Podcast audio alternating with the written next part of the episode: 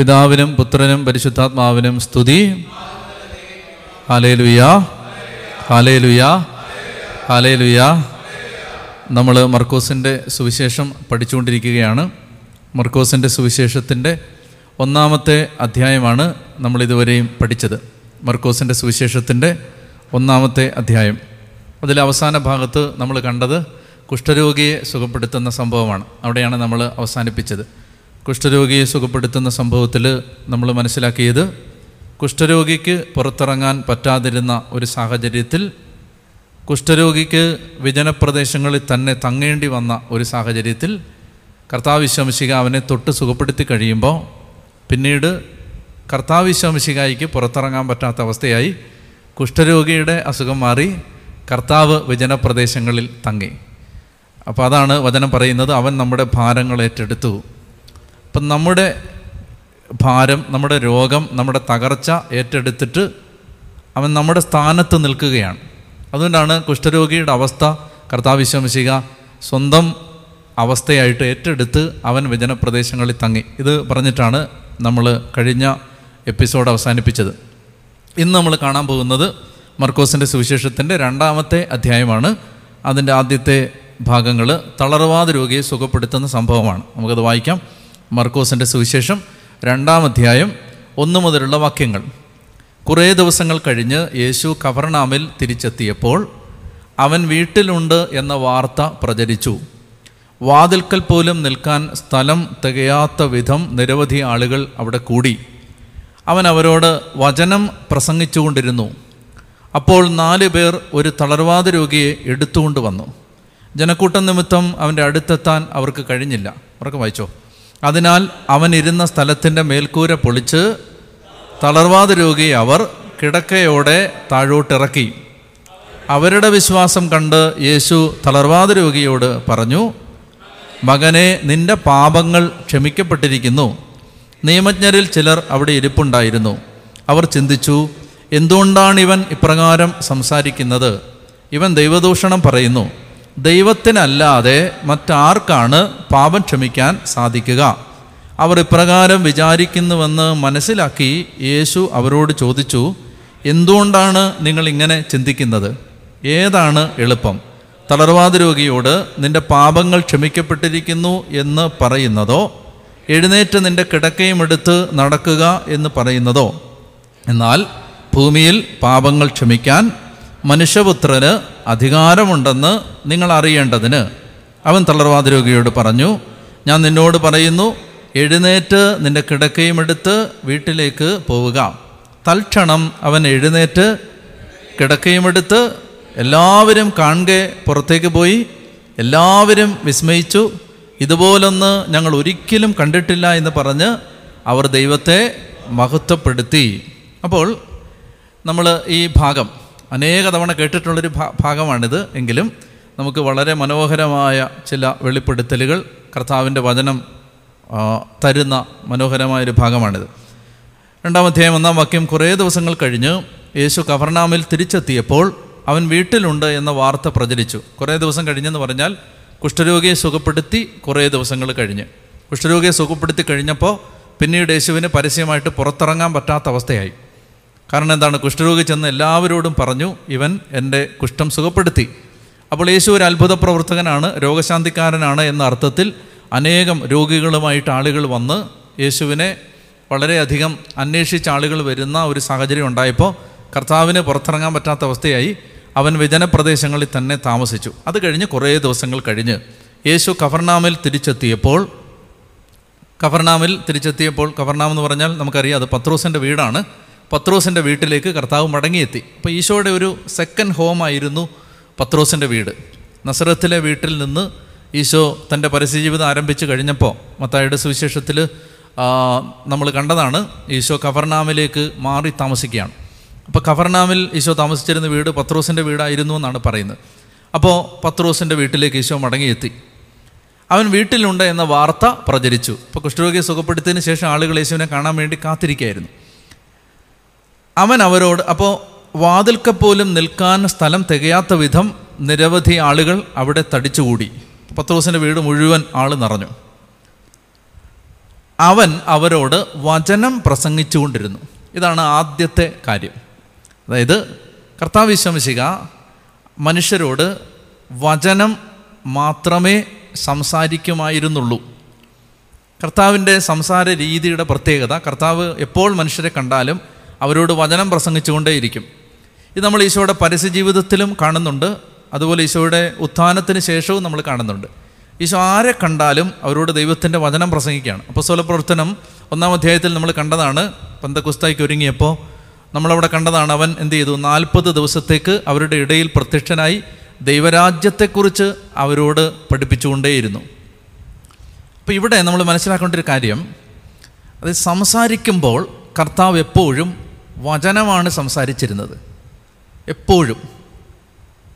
എന്ന് പറഞ്ഞാൽ എന്ത് സാഹചര്യത്തിലും വചനമാണ് കർത്താവിൽ നിന്ന് പുറത്തു വന്നിരുന്നത്. എന്തുകൊണ്ടാണത്? ഈ വചനം എപ്പോഴാണ് പുറത്തു വരുന്നത് ഹൃദയത്തിന്റെ തികവിൽ നിന്നാണ് അധരം സംസാരിക്കുന്നത്. ഹൃദയത്തിൽ വചനം നിറഞ്ഞാൽ വചനം മാത്രമേ പുറത്തു വരൂ. ഉദാഹരണം ഞാൻ പറയാം. ഉദാഹരണം പരിശുദ്ധ അമ്മ. പരിശുദ്ധ അമ്മയ്ക്ക് പരിശുദ്ധാത്മാവിന്റെ വലിയൊരു നിറവ് സക്കറിയായുടെ എലിസബത്തിന്റെയും വീട്ടിൽ വെച്ചുണ്ടായപ്പോൾ പരിശുദ്ധാത്മാവിനാൽ നിറഞ്ഞ് അവൾ ഇങ്ങനെ ഉദ്ഘോഷിച്ചു. എന്താണ്? എന്റെ ഞാൻ എന്റെ ചിത്തം രക്ഷകനായ ദൈവത്തിൽ ആനന്ദിക്കുന്നു. എന്റെ ആത്മാവ് കർത്താവിൽ ആനന്ദിക്കുന്നു. എന്ന് പറഞ്ഞിട്ട് ആ മറിയത്തിന്റെ സ്തോത്രഗീതം. ആ സ്തോത്രഗീതം ഒരു സ്പോണ്ടേനിയസ് പ്രെയർ ആയിരുന്നില്ല. അത് എവിടെ നിന്ന് കിട്ടിയാണെന്നറിയാം അത് പഴയ നിയമത്തിലെ ഹന്നായുടെ സ്തോത്രഗീതമാണ്. ഹന്നായുടെ സ്തോത്രഗീതം ആണ് ചെറിയ ചെറിയ വാക്കുകൾ വ്യത്യാസം വരുത്തി പരിശുദ്ധ അമ്മ ഉച്ചരിക്കുന്ന സ്തോത്രഗീതം. അപ്പോൾ എന്ന് പറഞ്ഞാൽ പരിശുദ്ധ അമ്മയിൽ പരിശുദ്ധാത്മാവ് നിറഞ്ഞ് സക്കറിയായുടെ വീട്ടിൽ വെച്ച് അവൾ സന്തോഷം പ്രകടിപ്പിക്കാൻ വേണ്ടി എന്താ പുറത്തു വരുന്നത് വചനമാണ് ഈ വെളി വരുന്നത് എന്തുകൊണ്ടാണ് അങ്ങനെ വചനം പുറത്തു വരുന്നത്? ഹൃദയത്തിന്റെ അകത്ത് ഹൃദയത്തിൽ ദൈവവചനം നിറഞ്ഞിരിക്കുമ്പോൾ അധരത്തിലൂടെ ദൈവവചനം മാത്രമേ പുറത്തു വരൂ. അപ്പോൾ ഈശോ വചനം തന്നെയാണ് വചനം മാംസമായ ആളാണ്. അപ്പോൾ കർത്താവ് വിശ്വമിശിക എന്ത് സംസാരിച്ചാലും എപ്പോൾ സംസാരിച്ചാലും ആരോട് സംസാരിച്ചാലും ഉദാഹരണത്തിന് എം ഹൗസിലേക്ക് പോയി ശിഷ്യന്മാരോട് സംസാരിക്കുമ്പോൾ അവൻ സങ്കീർത്തനങ്ങളിലും പ്രവചന പുസ്തകങ്ങളിലും ഒക്കെ തന്നെക്കുറിച്ച് പറഞ്ഞിരിക്കുന്നതാണ് അവരോട് പറഞ്ഞുകൊണ്ടേയിരിക്കുന്നത്.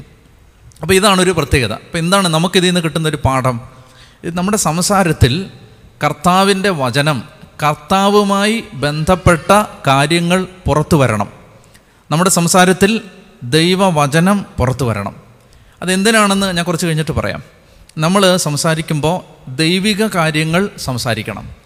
പോലീസിലെ അതിനെക്കുറിച്ച് ഇങ്ങനെയാണ് പറയുന്നത്. ഫെസോസ് ലേഖനത്തിൽ കേൾവിക്കാർക്ക് ഇമ്പമുള്ള കാര്യങ്ങൾ സംസാരിക്കുന്നത് ഇഷ്ടപ്പെടുന്നൊരു കാലം വരും. എന്ന് പറഞ്ഞാൽ മനുഷ്യർ ഇങ്ങനെ ഇഷ്ടമുള്ള കാര്യങ്ങൾ രസമുള്ള കാര്യങ്ങൾ മാത്രം സംസാരിക്കുന്ന ഒരു കാലം വരും. എന്നിട്ട് അദ്ദേഹം പറയും നിങ്ങൾ എന്ത് ചെയ്യണം നിങ്ങൾ മറ്റുള്ളവർക്ക് ആത്മീയ പുരോഗതി നൽകുന്ന ആത്മീയ ഉത്കർഷം വരുത്തുന്ന കാര്യങ്ങൾ മാത്രമേ സംസാരിക്കാവൂ. അതായത് ഒരു വിശ്വാസിയുടെ സംസാരം നമ്മൾ എന്തോ സംസാരിച്ചാലും അത് മനുഷ്യരെ അവരുടെ ഹൃദയങ്ങളെ ജ്വലിപ്പിക്കുന്ന സംസാരം ആവണം എന്നാണ് ഈ പറയുന്നത്. അപ്പോൾ പ്രത്യേകിച്ച് നിങ്ങൾ വായിച്ചാൽ മതി പിന്നീട് തിമൂത്തിയോടും തീത്തോസിനോടും ഒക്കെ പൗലോസ്ലിക സംസാരിക്കുമ്പോൾ അനേക തവണ ആവർത്തിക്കുന്ന ഒരു ആശയമുണ്ട്. നീ വ്യർത്ഥ ഭാഷണത്തിൽ നിന്ന് ഒഴിഞ്ഞു നിൽക്കണം. പൗലോസ്ലിക പറയും അത് ഭക്തിരാഹിത്യത്തിലേക്ക് നയിക്കും. വ്യർത്ഥ ഭാഷണത്തിൽ നിന്ന് കാഷ്വൽ ടോക്കിൽ നിന്ന് വ്യർത്ഥ ഭാഷണത്തിൽ നിന്ന് ആവശ്യമില്ലാത്ത സംസാരത്തിൽ നിന്ന് ഒഴിഞ്ഞു നിൽക്കണം. അത് ഭക്തിരാഹിത്യത്തിലേക്ക് നയിക്കും. വിശ്വാസരാഹിത്യത്തിലേക്ക് നയിക്കും. അപ്പം അതൊരു വളരെ പ്രധാനപ്പെട്ട കാര്യമാണ്. നമ്മൾ വിശ്വാസികൾ സംസാരിക്കുമ്പോൾ നമ്മുടെ സംസാരത്തിൽ ദൈവത്തിന്റെ വചനം പുറത്തു വരണം. പറഞ്ഞേ ഹാലേ ലുയാ ഹാലേ ലുയാ അപ്പോൾ ഈ ദൈവവചനം പുറത്തു വരണം. അപ്പോൾ കർത്താവ് എന്ത് ചെയ്തു? കർത്താവിന്റെ അടുത്ത് ഒരു കൂട്ടം ആളുകളെ കിട്ടിയാൽ അപ്പോൾ തന്നെ കർത്താവ് എന്താ സംസാരിക്കുന്നത്? ദൈവവചനമാണ് സംസാരിക്കുന്നത്. അങ്ങനെ അവൻ വചനം സംസാരിച്ചുകൊണ്ടിരുന്നു. വേറൊന്നുമല്ല. മാത്രമല്ല ഈ നമ്മൾ സാധാരണഗതിയിൽ സംസാരിക്കുമ്പോൾ നമുക്ക് ഉണ്ടായിട്ടുള്ള അനുഭവങ്ങളാണ് നമ്മൾ സാധാരണഗതിയിൽ സംസാരിക്കുന്നത്. നമ്മൾ സംസാരിക്കുന്ന സമയത്ത് ഇപ്പോൾ ഉദാഹരണം പറഞ്ഞാൽ ഞാൻ നിങ്ങളോട് സംസാരിക്കുമ്പോൾ പലപ്പോഴും എനിക്കുണ്ടായിട്ടുള്ള അനുഭവങ്ങൾ ഞാൻ പങ്കുവെക്കും. എന്നാൽ കർത്താവ് അങ്ങനെയല്ല. കർത്താവ് എക്സ്പീരിയൻസസ് അല്ല ഷെയർ ചെയ്യുന്നത്. മറിച്ച് കർത്താവ് ഷെയർ ചെയ്യുന്നത് എന്താണ്? വചനമാണ്. കർത്താവ് ഷെയർ ചെയ്യുന്നത് ദൈവത്തിന്റെ വചനമാണ്. അപ്പോൾ അതുകൊണ്ട് നമ്മുടെ സംസാരത്തിൽ നമ്മുടെ സംസാരത്തിൽ എപ്പോഴും ദൈവത്തിന്റെ വചനം കടന്നു വരുന്നത് ഇതാണ് ഈ ഒന്നാമത്തെ ഈ രണ്ടാം അധ്യായത്തിൽ നിന്ന് നമ്മൾ ആദ്യം മനസ്സിലാക്കേണ്ട ഒരു സംഗതി അതാണ്.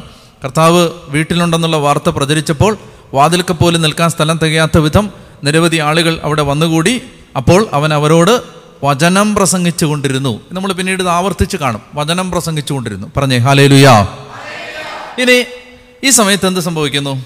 നാല് പേർ ചേർന്ന് ഒരു തളർവാദ രോഗിയെ എടുത്തുകൊണ്ട് യേശുവിന്റെ അടുത്തേക്ക് വരികയാണ്. ജനക്കൂട്ടം നിമിത്തം അവന്റെ അടുത്തെത്താൻ അവർക്ക് കഴിഞ്ഞില്ല. അതിനാൽ അവൻ ഇരുന്ന സ്ഥലത്തിന്റെ മേൽക്കൂര പൊളിച്ച് തളർവാദ രോഗിയെ അവർ കിടക്കയോടെ താഴോട്ടിറക്കി. അതായത് ഈ മട്ടുപ്പാവ് ആളുകൾ ഉച്ച കഴിഞ്ഞ് നല്ല ചൂടൊക്കെയുള്ള സമയത്താണെങ്കിൽ കാറ്റ് കൊള്ളാൻ വേണ്ടി വൈകുന്നേരങ്ങളിലൊക്കെ പോയിരിക്കുന്ന ഒരു സ്പേസ് യഹൂദന്മാരുടെ വീടിന് ഉണ്ടായിരുന്നു എന്നാണ് പറയുന്നത്. അപ്പോൾ അങ്ങനെ ആ സ്പേസിൽ പോയി ആളുകൾ എന്ത് ചെയ്തു? ഈ നമ്മൾ പള്ളിക്കകത്ത് സ്ഥലം ഇല്ലെങ്കിൽ ബാൽക്കണിയിൽ ആളുകളിരുന്ന് പള്ളിയിലെ കാര്യങ്ങൾ കാണുന്നത് പോലെ ഇപ്പോൾ മൊത്തം സ്ഥലമല്ലേ? വാതിൽക്ക് പോലും നിൽക്കാൻ സ്ഥലമില്ലാത്ത പോലെ തെങ്ങി നിറഞ്ഞിരിക്കുകയാണ്. അപ്പോൾ എന്ത് ചെയ്തു? ഇവരെന്ത് ചെയ്തു? ഇവർ മാ മട്ടുപ്പാവിലേക്ക് വലിഞ്ഞു കയറിയിട്ട് കൂര പൊളിച്ച് ഇയാളെ താഴേക്ക് ഇറക്കുകയാണ്. അപ്പോൾ നമ്മളിവിടെ മനസ്സിലാക്കേണ്ട ഒരു സംഗതി ഇവരുടെ ഈ പ്രവൃത്തി കാണുമ്പോൾ ഇവിടെ പറഞ്ഞിരിക്കുകയാണ് അവരുടെ വിശ്വാസം കണ്ട്. വിശ്വാസം കാണാൻ പറ്റുമോ അവരുടെ വിശ്വാസം കണ്ട്. വിശ്വ വല്ലവരുടെയും വിശ്വാസം നമുക്ക് കാണാൻ പറ്റുമോ വിശ്വാസം എങ്ങനെ കാണുന്നേ? നമ്മളൊരാളുടെ വിശ്വാസം എങ്ങനെ കാണുന്നേ? ആ വിശ്വാസം കാണുന്നത് വിശ്വസിക്കുന്ന ആളുടെ പ്രവൃത്തി കണ്ടിട്ടാണ്. എപ്പോഴും ഓർത്തിരിക്കണത്. വിശ്വാസം എന്ന് പറഞ്ഞാൽ ആകാശത്ത് നിൽക്കുന്ന ഒരു ആശയമല്ല. വിശ്വാസം എങ്ങനെ ഇവിടെ കണ്ടേ? ഇവർക്ക് ഒരു വഴിയില്ല യേശുവിന്റെ അടുത്തേക്ക് ഇയാളെ കൊണ്ടുപോകാൻ. ഒരു വഴിയും യേശുവിന്റെ അടുത്തേക്ക് ഇയാളെ കൊണ്ടുപോകാൻ കാണാത്തത് കൊണ്ട് അവരെന്ത് ചെയ്തു? ആരും ചിന്തിക്കാത്ത ഒരു കാര്യം ചിന്തിച്ച് മാത്രം ഇത് സ്വന്തം വീടല്ലല്ലോ. ഇപ്പം നമ്മൾ ഏതെങ്കിലും ഒരു വീട്ടിൽ പ്രാർത്ഥനയ്ക്ക് പോയിട്ട് ആ പ്രാർത്ഥനയ്ക്ക് പോയ സമയത്ത് നമ്മളൊരു അസുഖക്കാരനെ കൊണ്ട് ചെന്നിട്ട് ആ വീടിന്റെ മേൽക്കൂര പൊളിച്ച് അകത്തോട്ട് ഇറങ്ങിയാൽ എങ്ങനെ ഇരിക്കും? സ്വന്തം വീടല്ല ഇത്. അപ്പോൾ ഒരു റിസ്ക് എടുക്കുകയാണ്. ഈ റിസ്ക് എടുക്കാൻ ഈ റിസ്ക് എടുക്കാൻ അവരെ എന്താ പ്രേരിപ്പിക്കുന്നത് കർത്താവിന്റെ അടുത്ത് എത്തിച്ചാൽ ഇവൻ രക്ഷപ്പെടും എന്ന ചിന്തയാണ്. യേശു എന്ന വ്യക്തിയിലുള്ള വിശ്വാസമാണ്. അപ്പോൾ ആ വിശ്വാസം പ്രകടമായത് പ്രവൃത്തിയിലൂടെയാണ്. അത് ഒത്തിരി തവണ. തീത്തോസിന്റെ ലേഖനം മൂന്നാം അധ്യായത്തിൽ പോലീസ്ലിക പറയുന്നുണ്ട് വിശ്വാസം പ്രവൃത്തികളിലൂടെ പ്രകടിപ്പിക്കാൻ നീ അവരെ ഉത്ബോധിപ്പിക്കണം. ഗലാത്തിയ ലേഖനം ഗലാത്തിയ ലേഖനത്തിന്റെ അഞ്ചാം അധ്യായത്തിൽ നമ്മൾ വായിക്കുന്നുണ്ട് സ്നേഹത്തിലൂടെ പ്രവർത്തന നിരതമായ വിശ്വാസമാണ് സുപ്രധാനം. സ്നേഹത്തിലൂടെ പ്രവർത്തന നിരതമായ വിശ്വാസം. അപ്പോൾ വിശ്വാസം എപ്പോഴും പ്രവൃത്തിയിലൂടെയാണ് പ്രകടിപ്പിക്കപ്പെടുന്നത്. അപ്പോൾ ഇവരുടെ വിശ്വാസം കണ്ടു എന്ന് പറഞ്ഞാൽ വിശ്വാസമുള്ള വ്യക്തികൾ എടുത്ത ആ റാഡിക്കൽ സ്റ്റെപ്പ് കർത്താവ് കണ്ടു. അപ്പോൾ അതാണ് രണ്ടാമത്തെ ഒരു കാര്യം. പിന്നെ എന്താണെന്ന് വെച്ചാൽ ഇവിടെ നമ്മൾ ഈ ഒത്തിരി ആളുകൾ ഇവിടെ ഇരിക്കുകയാണ്. ഒത്തിരി ഒരുപാട് ആളുകൾ ഇരിക്കുന്ന സമയത്താണ് ഈ കട്ടിലിൽ ആളെ എടുത്തുകൊണ്ട് വരുന്നത്. വരുമ്പോൾ ഈ യേശുവിനെ കേൾക്കാനിരുന്ന ആളുകൾ കൺവെൻഷന് വന്ന ആളുകൾ ഭക്തരായിരിക്കുമല്ലോ. നാച്ചുറലി അവർ നല്ല ഭക്തരായിരിക്കും. പള്ളി വരുന്നവരാണ്. പള്ളി വരുന്നവരാണ് ഭക്തരാണ്. പക്ഷേ ഈ ഭക്തർ എന്താ ചെയ്തേ? ഈ ഭക്തർ ഒരാവശ്യക്കാരൻ യേശുവിന്റെ അടുത്തെത്തുന്നതിൽ നിന്ന് തടഞ്ഞു. ഭക്തരാണ് പക്ഷേ ഈ ഭക്തരുടെ പ്രവൃത്തി ഈ കൊണ്ടുവന്ന ആളുകളിൽ നിന്ന് വ്യത്യസ്തമായിട്ട് ഈ അകത്തിരുന്നവരുടെ ഒരു പ്രത്യേകത എന്താണ്? പള്ളിക്കകത്തിരുന്നവരുടെ പ്രത്യേകത? പള്ളിക്കകത്തിരുന്നവർ ചിന്തിക്കുകയാണ് ഞങ്ങൾ ഓൾറെഡി കയറി ഇനി ആരും കയറാൻ പാടില്ല. നമ്മൾ ഈ സാധാരണഗതിയിൽ ബസ് കയറാൻ നിങ്ങൾ നിന്നിട്ടുണ്ടെങ്കിൽ നിങ്ങൾക്ക് ഇത് നന്നായിട്ട് മനസ്സിലാവും. നമ്മൾ ബസ് സ്റ്റോപ്പിൽ നിൽക്കുന്ന സമയത്ത് നമ്മുടെ മുഴുവൻ പ്രാർത്ഥനയും ലോകത്തുള്ള ഈ സ്റ്റോപ്പിൽ നിർത്താത്ത ബസ് ഉൾപ്പെടെ ഈ സ്റ്റോപ്പിൽ നിർത്തണമെന്നാണ് വൺസ് നിങ്ങൾ വണ്ടിക്കകത്ത് കയറിക്കഴിഞ്ഞാൽ പിന്നെ നിങ്ങളുടെ പ്രാർത്ഥന എന്തായിരിക്കും?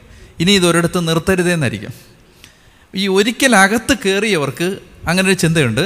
ഇനി വേറെ ആരും കയറാൻ പാടില്ല. അപ്പോൾ ശരിക്കും പറഞ്ഞാൽ ഈ ക്രൗഡ് ഇവിടെ യേശുവിലേക്ക് വരാനുള്ള സാധ്യതയെ അടയ്ക്കുന്ന ആളുകളാണ്. ഞാനിത് പറയുന്നതിന്റെ ഒരു പ്രത്യേകതയുണ്ട്. എനിക്ക് ഇഷ്ടം പോലെ അനുഭവം ഈ മേഖലയിൽ ഉള്ളതുകൊണ്ടാണ് ഞാൻ പറയുന്നത്. അതായത് എങ്ങനെയെങ്കിലും പാവപ്പെട്ട സുവിശേഷകർ പോയി ആളുകളെ സുവിശേഷം പറഞ്ഞ് കർത്താവിലേക്ക് കൊണ്ടുവരും.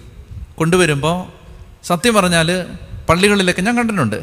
പള്ളികളിൽ കമ്മിറ്റി കൂടുന്നത് ഈ ആളെ എങ്ങനെ പള്ളിയിൽ എടുക്കാതിരിക്കാം എന്ന് ആലോചിക്കാൻ വേണ്ടിയിട്ടാണ്. എങ്ങനെ എടുക്കാതിരിക്കാം? കമ്മിറ്റി കൂടേണ്ടത് ഇവനെ എങ്ങനെ അകത്തോട്ട് എടുക്കാം എന്ന് ആലോചിക്കാനല്ലേ? എനിക്കിഷ്ടം പോലെ അനുഭവം ഉള്ളതുകൊണ്ട് ഞാൻ പറയുകയാണ്. അതായത് ഈ ക്രൗഡ് ആവരുത്. ഈ രണ്ടാം അധ്യായത്തിൽ ആരംഭവാക്യങ്ങളിൽ കാണുന്ന ജനക്കൂട്ടം ആ ജനക്കൂട്ടത്തിന്റെ പ്രത്യേകത അവർക്ക് യേശുവിലേക്ക് ആരും വരുന്നത് ഇഷ്ടമില്ല. ഈ സഭ യേശുവിലേക്ക് ആളുകളെ അടുപ്പിക്കുന്നവരാകണം അകറ്റുന്നവരാകരുത് തടയുന്നവരാകരുത്. അങ്ങനെ ഒരു പ്രത്യേകതയുണ്ട്. നമ്മൾ നമ്മൾ അറിയാതെ നമ്മളിൽ അങ്ങനെ ഒരു സാധനം പതുക്കെ വളർന്നു വരുന്നുണ്ട്. എന്താണ്? നമ്മൾ ഈ ബ്ലോക്ക് ചെയ്യുകയാണ് ഇനിയിപ്പോൾ ആരും വേണ്ട. ഇനി ആരും വരണ്ട.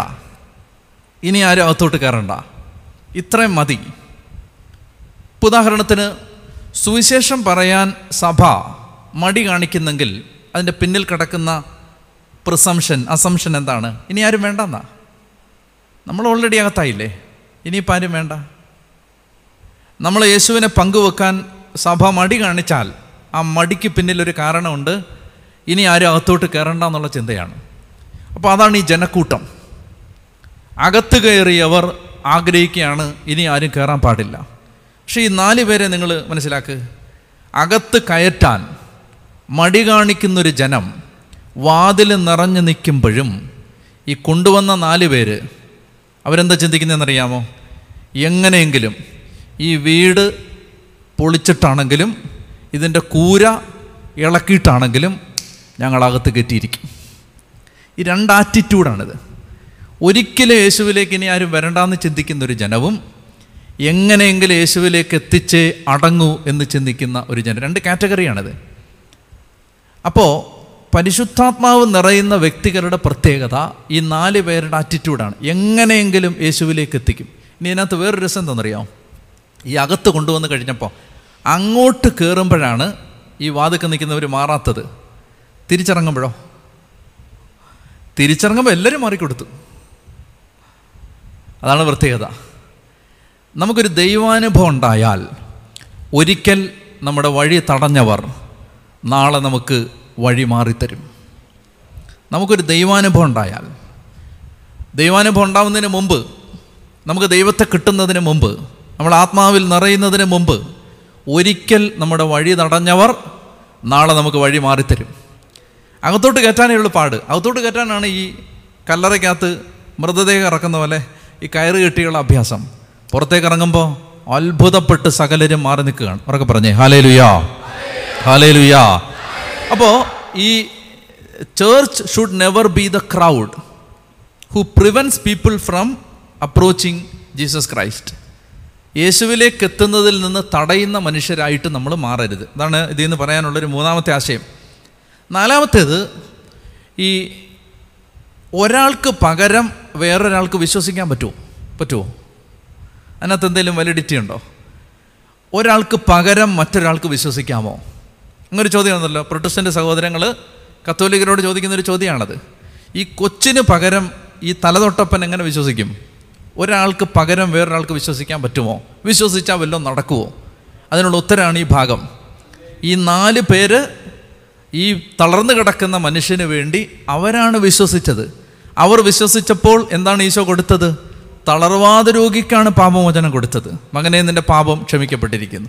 അപ്പോൾ ശിശു സ്നാനത്തിന് കുഞ്ഞുങ്ങൾക്ക് മാമോദീസ കൊടുക്കുന്നതിനുള്ള ഒരു ബൈബിൾ അടിത്തറയാണ് ഈ ടെക്സ്റ്റ്.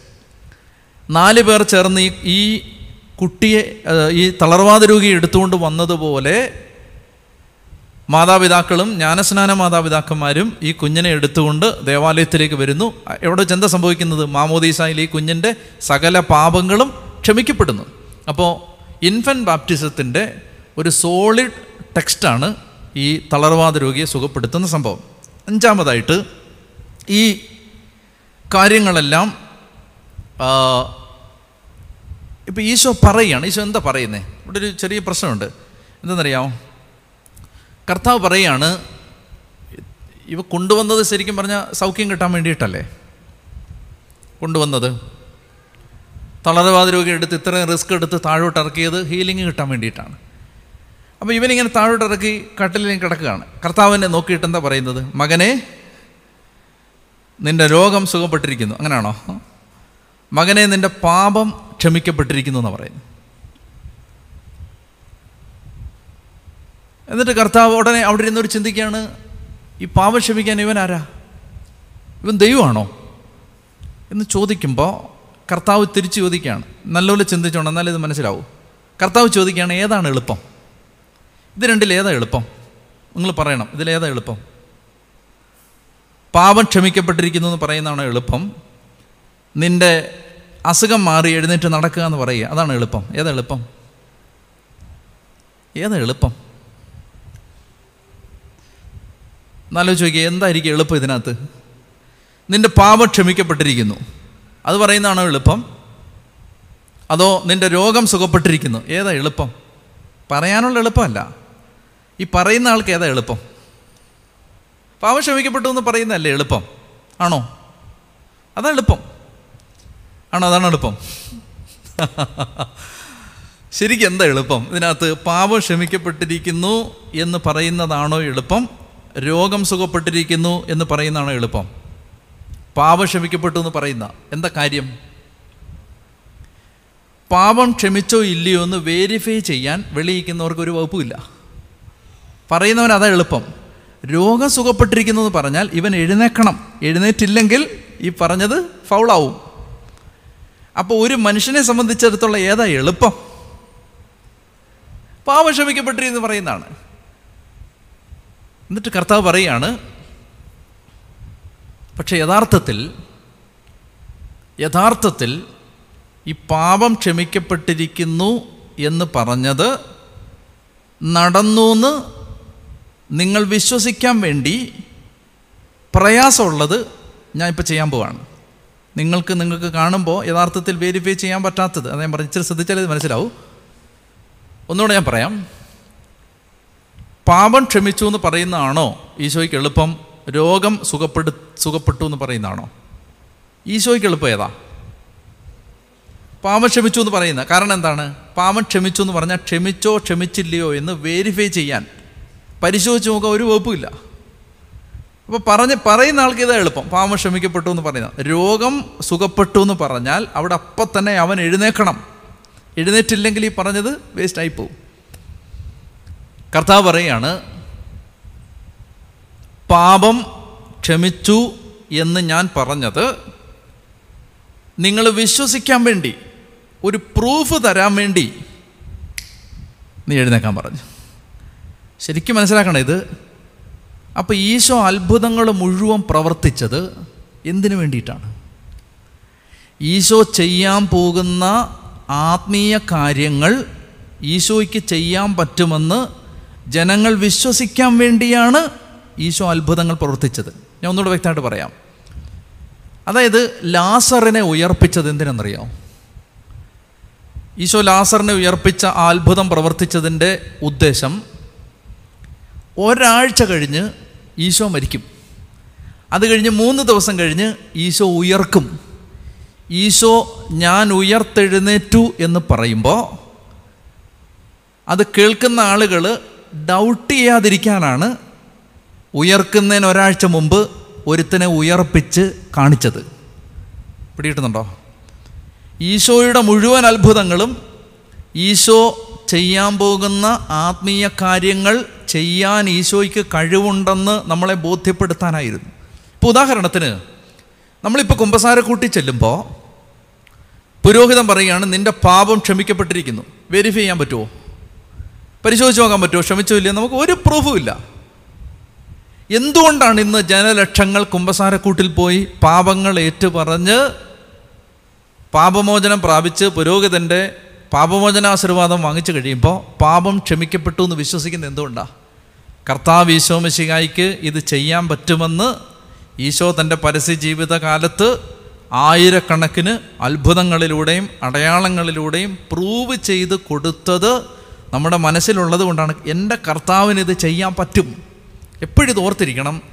ഭൗതിക നന്മകൾ ദൈവം തരുന്നത് ആത്മീയ കാര്യങ്ങൾ നമ്മൾ മനസ്സിലാക്കാനും വിശ്വസിക്കാനും വേണ്ടിയിട്ടാണ്. എപ്പോഴും ഓർത്തിരിക്കണത് എന്തെന്നറിയാം? വേറൊരു ഉദാഹരണം പറയാൻ മനസ്സിലാവും. ഒരു ഇത്തിരി ആഴത്തിൽ പോയാലേ പിടിയിട്ടു ഇത്. പക്ഷെ ശ്രദ്ധിച്ചാൽ മനസ്സിലാവും. അതായത് നമുക്കിപ്പോൾ ഉദാഹരണത്തിന് നമുക്ക് പണമില്ല. നമ്മൾ പ്രാർത്ഥിച്ചു. നമുക്ക് ദൈവം പണത്തിനൊരു വഴി ഒരുക്കി ഈ അത്ഭുതം ദൈവം നമ്മുടെ ജീവിതത്തിൽ ചെയ്തു തരുന്ന എന്തിനെന്നറിയാമോ? നമ്മൾ കർത്താവെ എന്റെ ജീവിതത്തിൽ എനിക്ക് എന്റെ ആസക്തി എടുത്തു മാറ്റാൻ പറ്റുന്നില്ല എന്ന് പറഞ്ഞ് പ്രാർത്ഥിക്കുമ്പോൾ ഈശോയ്ക്ക് ഈ ആസക്തി എടുത്തു മാറ്റാൻ കഴിവുണ്ടെന്ന് നമുക്ക് ബോധ്യം വരാനാണ് ഈ പണത്തിന്റെ മേഖലയിൽ ഇടപെട്ടത്. പിടികിട്ടിയോ?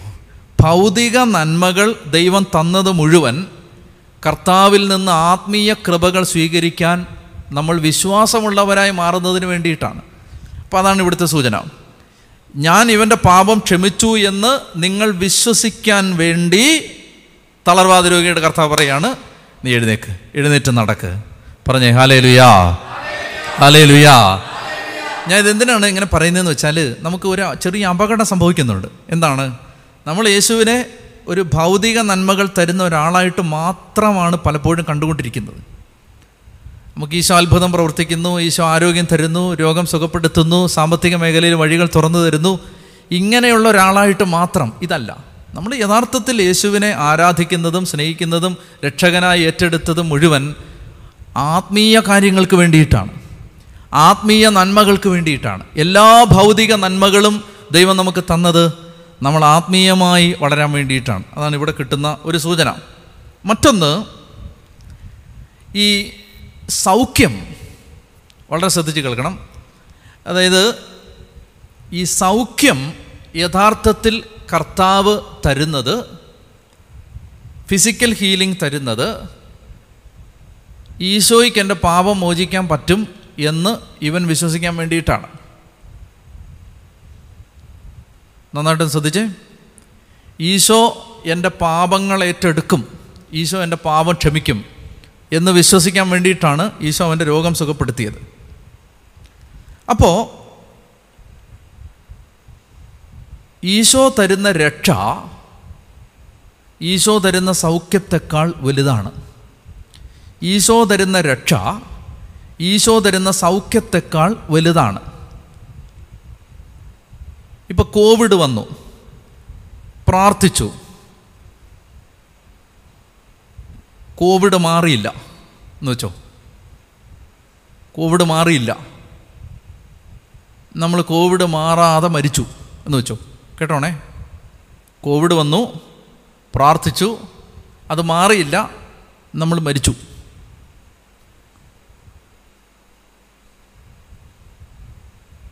രോഗം മാറിയില്ല മരിച്ചുപോയി. ഇപ്പം രോഗം മാറാതെ മരിച്ചു എന്നത് സാധാരണ മനുഷ്യനെ സംബന്ധിച്ച് എന്നോട് കഴിഞ്ഞ ദിവസം ഒരു സഹോദരി പറഞ്ഞാണ് എനിക്ക് പ്രാർത്ഥനയിലുള്ള വിശ്വാസം കുറഞ്ഞു പോവാച്ചാ എന്താ കാര്യം? ഞാൻ ഈ കൊറോണ സമയത്ത് കുറേ ആളുകൾക്ക് വേണ്ടി വൈദികർക്ക് വേണ്ടി ഒക്കെ പ്രാർത്ഥിച്ചു. പക്ഷെ അവരിൽ ചിലർ മരിച്ചുപോയി. കേട്ടോണേ? ഉത്തരം ഞാൻ പറഞ്ഞുതരാം. നിന്റെ ആത്മാവിന്റെ രക്ഷ നിന്റെ ആത്മാവിന്റെ രക്ഷ നിനക്ക് കിട്ടുന്നതിന് നീ രോഗത്തിൽ നിന്ന് രക്ഷപ്പെടുന്നതിനേക്കാൾ ഈ രോഗം വന്ന് മരിക്കുന്നതാണ് സഹായിക്കുന്നതെങ്കിൽ നീ രോഗം വന്ന് മരിക്കും. മനസ്സിലായി കാണത്തില്ല ഞാൻ പറഞ്ഞത്? നിന്റെ ആത്മാവിന്റെ രക്ഷ കിട്ടുന്നതിന് ആത്മാവ് രക്ഷപ്പെടുന്നതിന് സൗഖ്യത്തെക്കാൾ നിന്നെ സഹായിക്കുന്നത് രോഗം മൂർച്ഛിച്ച് മരിക്കുന്നതാണെങ്കിൽ കർത്താവ് നിന്നെ സുഖപ്പെടുത്തില്ല. കർത്താവ് എല്ലാ രോഗികളെയും സുഖപ്പെടുത്തിയിട്ടില്ല. സൗഖ്യം കിട്ടുന്നത് രക്ഷയ്ക്ക് തടസ്സമാകുമെങ്കിൽ സൗഖ്യം തരില്ല. അപ്പം ഞാൻ ആ സഹോദരിയോട് പറഞ്ഞ ഇത്രയേ ഉള്ളൂ. ഇത്രയും കാലം ആശുപത്രി കിടന്നൊരു അച്ഛന് വേണ്ടി പ്രാർത്ഥിച്ചു. ആ അച്ഛൻ ഒരു കുറവുമില്ലാതെ കർത്താവിന്റെ സന്നിധിയിൽ എത്തുന്നതിന് ഈ പതിനഞ്ച് ദിവസം ഇരുപത് ദിവസം ആശുപത്രി കിടന്നപ്പോൾ അച്ഛന് വേണ്ടിയുള്ള പ്രാർത്ഥന വേണമായിരുന്നു. അതിനോട് ചേച്ചിയെ കൊണ്ട് പ്രാർത്ഥിപ്പിച്ചു. ചേച്ചിയുടെ പ്രാർത്ഥന ഫലിച്ചില്ലെന്നല്ല പറയേണ്ടത് ഫലിച്ചു. അച്ഛനങ്ങ് എത്തി. നമുക്ക് സത്യത്തിൽ എന്താ വേണ്ടേ? ഈ ഭൂമിയിൽ ഒരുപാട് വർഷങ്ങൾ ജീവിച്ച് നരകത്തിൽ പോകുന്നതാണോ നല്ലത്? കുറച്ച് വർഷങ്ങൾ മാത്രം ജീവിച്ച് സ്വർഗത്തിൽ പോകുന്നതാണോ നല്ലത്? എന്താ ബെറ്റർ ഞാൻ പറഞ്ഞിട്ടില്ലേ നമ്മൾ പരമ്പരാഗതമായിട്ട് പ്രാർത്ഥിക്കുന്ന ഒരു പന്ന പ്രാർത്ഥനയുണ്ട്. എന്താണ്? കർത്താവേ അനേകം രോ അനേകം മക്കൾ രോഗങ്ങളാലും മഹാവ്യാധികളാലും മരിച്ച് മരിച്ചു പോയപ്പോൾ ജീവനുള്ളവരുടെ ദേശത്ത് ഞങ്ങളെ അവശേഷിപ്പിച്ചതിനായി സ്വത്രം പന്ന പ്രാർത്ഥനയത് ഈ പ്രാർത്ഥനയുടെ പിന്നിലുള്ള ചിന്ത എന്താ? മേളിലോട്ട് പോകുന്നത് മോശമാണെന്നല്ലേ? ഇവിടെ കിടക്കുന്നതല്ലേ നല്ലതെന്നല്ലേ ഈ പ്രാർത്ഥനയുടെ പിന്നിലുള്ള ചിന്ത? അതാവ് അനേകം പേര് മഹാമാരികളാലും കോവിഡ് വന്നൊക്കെ മരിച്ചപ്പോൾ ഞങ്ങളെ രോഗം വരാതെ സംരക്ഷിച്ചതിനായി സ്തോത്രം. എന്റെ പിന്നിലുള്ള ചിന്ത എന്താ? അങ്ങോട്ട് പോകുന്നത് മോശമാണെന്നല്ലേ?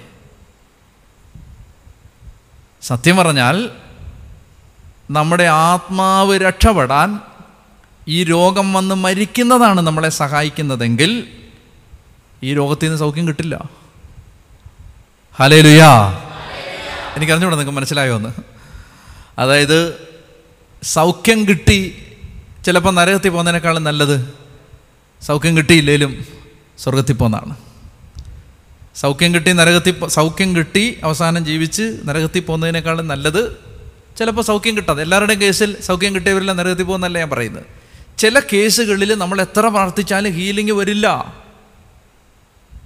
നമ്മൾ വിചാരിക്കും ഇത്രയും പ്രാർത്ഥിച്ചല്ലേ. എന്നിട്ട് എന്താ അയാൾ മരിച്ചത്? എന്താ അവൾ മരിച്ചത്? ഇത്രയേ ഉള്ളൂ.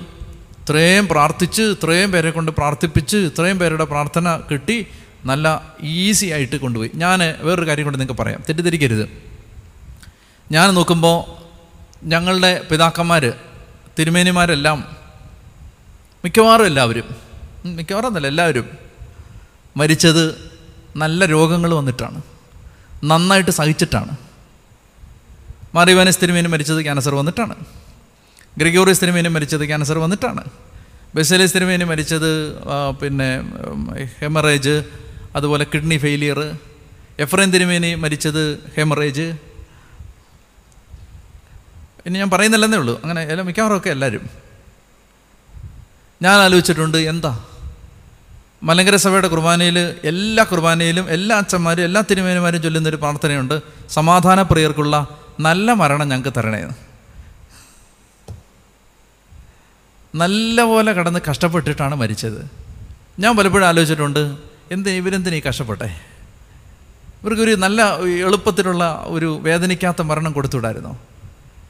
എനിക്ക് മനസ്സിലായ ഒരു ഉത്തരം ഇതാണ് നന്നായിട്ട് കർത്താവിന്റെ സഭയെ ശുശ്രൂഷിച്ച് ഒത്തിരി സഹിച്ചും ഒത്തിരി അനുഭവിച്ചും ഒക്കെ ജീവിച്ച ഒരാളാണ്. മരിച്ചു കഴിഞ്ഞിട്ട് ഇനി സഹിക്കരുതെന്ന് നിർബന്ധമുള്ളതുകൊണ്ട് എല്ലാ കണക്ക് ഇവിടെ ഇട്ട് തീർത്തിട്ട് നേരെ അങ്ങ് കൊണ്ടുപോയെന്നാണ് എന്റെ വിശ്വാസം. മനസ്സിലായോ?